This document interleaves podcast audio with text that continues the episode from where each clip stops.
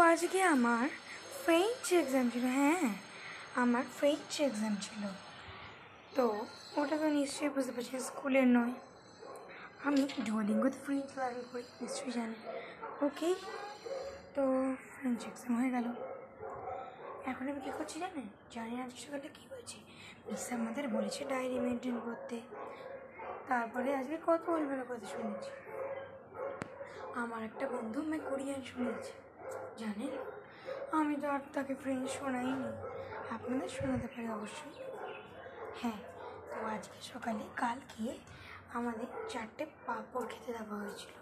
হ্যাঁ আমরা home delivery নিয়েছি ওখান থেকে দিয়েছি এবার সেই পাঁপড়গুলো পড়ে আছে তো পড়েই আছে। আজকে আমরা যখন খেতে যাই, ও মা, পিঁপড়ে তো সব ফুটো করে করে রেখে দিয়েছে। কিচকিচ করছে পিঁপড়ে। ওকে খাওয়া যায় বলুন।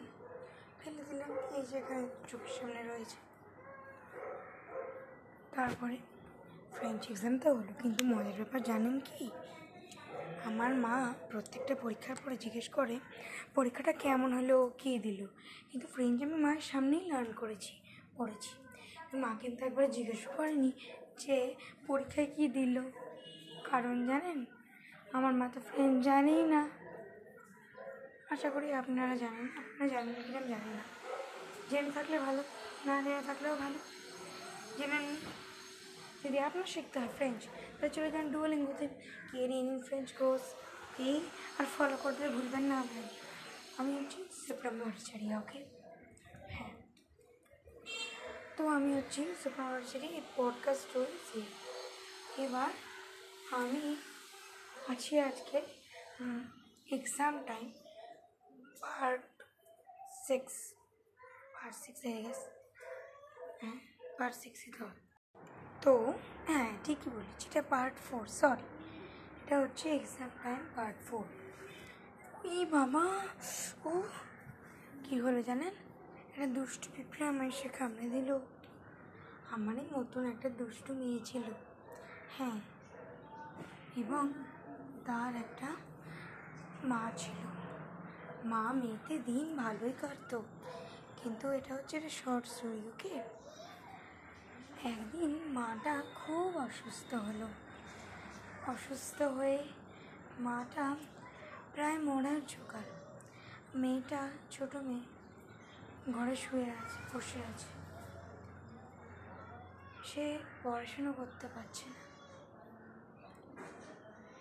একটা লোক, সে তার মার বাড়ি একদিন ভুলক্রমে চলে এসেছিল এবং তার মাকে জিজ্ঞেস করেছে, আপনাকে কি আমি হেল্প করব কোনো রকমভাবে এবং জানেন কি হয়েছে? সেই মায়ের সাথে অভদ্র ব্যবহারের তুলনায় সে টাকা দিয়েছে। চিন্তা করুন, একটা মা কতখানি কষ্ট করে তার বাচ্চাকে মানুষ করার জন্য। আর মেয়েটা বড় হয়ে গেছে। মেয়েটা তো খুবই দুষ্টু ছিল। দুষ্টু মেয়েটা? দুষ্টুমি করছিল। কিছু বছর কেটে গেল। তার কিছু বছর পর মেয়েটি এখন কলেজে পড়ে। ওকে, কলেজে এখন তার ফার্স্ট ইয়ার তার কিছু বছর পর সেকেন্ড ইয়ার তার কিছু বছর পর থার্ড ইয়ার এরকম করতে করতে মেয়েটা এখন কলেজ পাস করে এবার চাকরি পেয়েছে।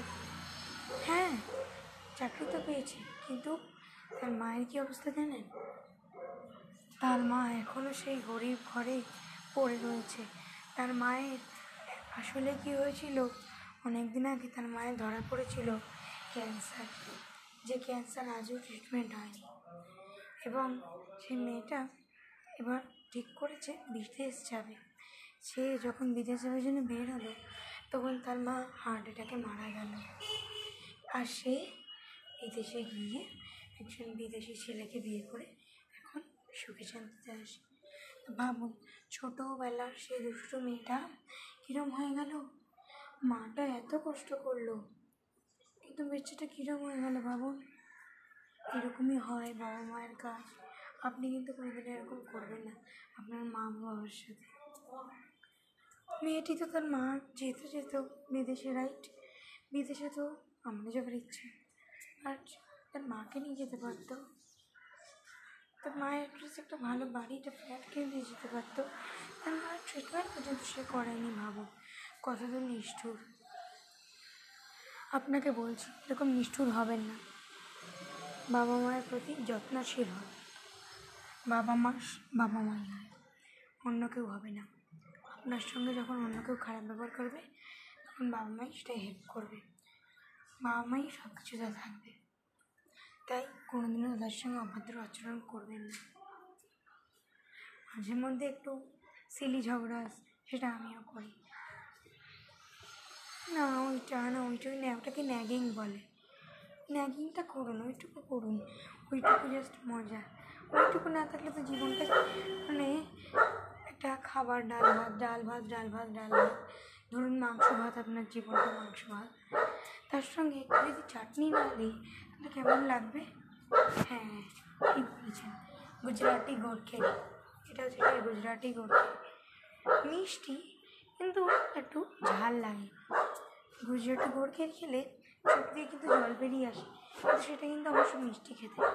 মিষ্টি কিন্তু চোখ দিয়ে জল বের করা মিষ্টি। ফনি বাট হ্যাঁ। তো ওই আমি জানি অডিওটা একটু ডিফারেন্ট টাইপ হয়েছে। আমার ভয়েস একদম ডিফারেন্ট ছিল। সারাউন্ডিংস অনেক টাইপ অফ সাউন্ড শোনা গেছে। আমি কিছু লাইভ স্টোরিজ আর একটা শর্টস শেয়ার করেছি। জানি না কতটা ভালো হয়েছে কত কী হয়েছে। তো এইটুকু জানি আমার মনের স্বাদ পূরণ করে আমি এটা বানিয়েছি। আমার যা যা মনে হচ্ছে আমি তাই করে দিয়েছি। আর আমাকে কিন্তু কেউ হেল্প করে না, এটা জাস্ট স্ক্রিপ্ট লিখতে। এবং আমি লিখিও না। আমার যা যা মনে আসবে তখনই তখনই বলি live it's just live live singing জানা সেরকম। ওকে পাবি তো আপনার কি রবীন্দ্রসঙ্গীত শোনার ইচ্ছা আছে? আমার গলায়? জানি না ইচ্ছা আছে কি না, যদি থাকে, তাহলে লিখে দিন কমেন্ট সেকশানে আর কি করবেন বলুন? আর আমি যে কালকে কথাগুলো বলেছি, সেগুলো একটু ভালো করে শুনবেন, ঠিক আছে? মাই থিং পার্ট ফাইভ একটু ভালো করে শুনবেন। কালকে আমার হিন্দি পরীক্ষা আমি গিয়ে হিন্দি পড়ি বাবা যাই হ্যাঁ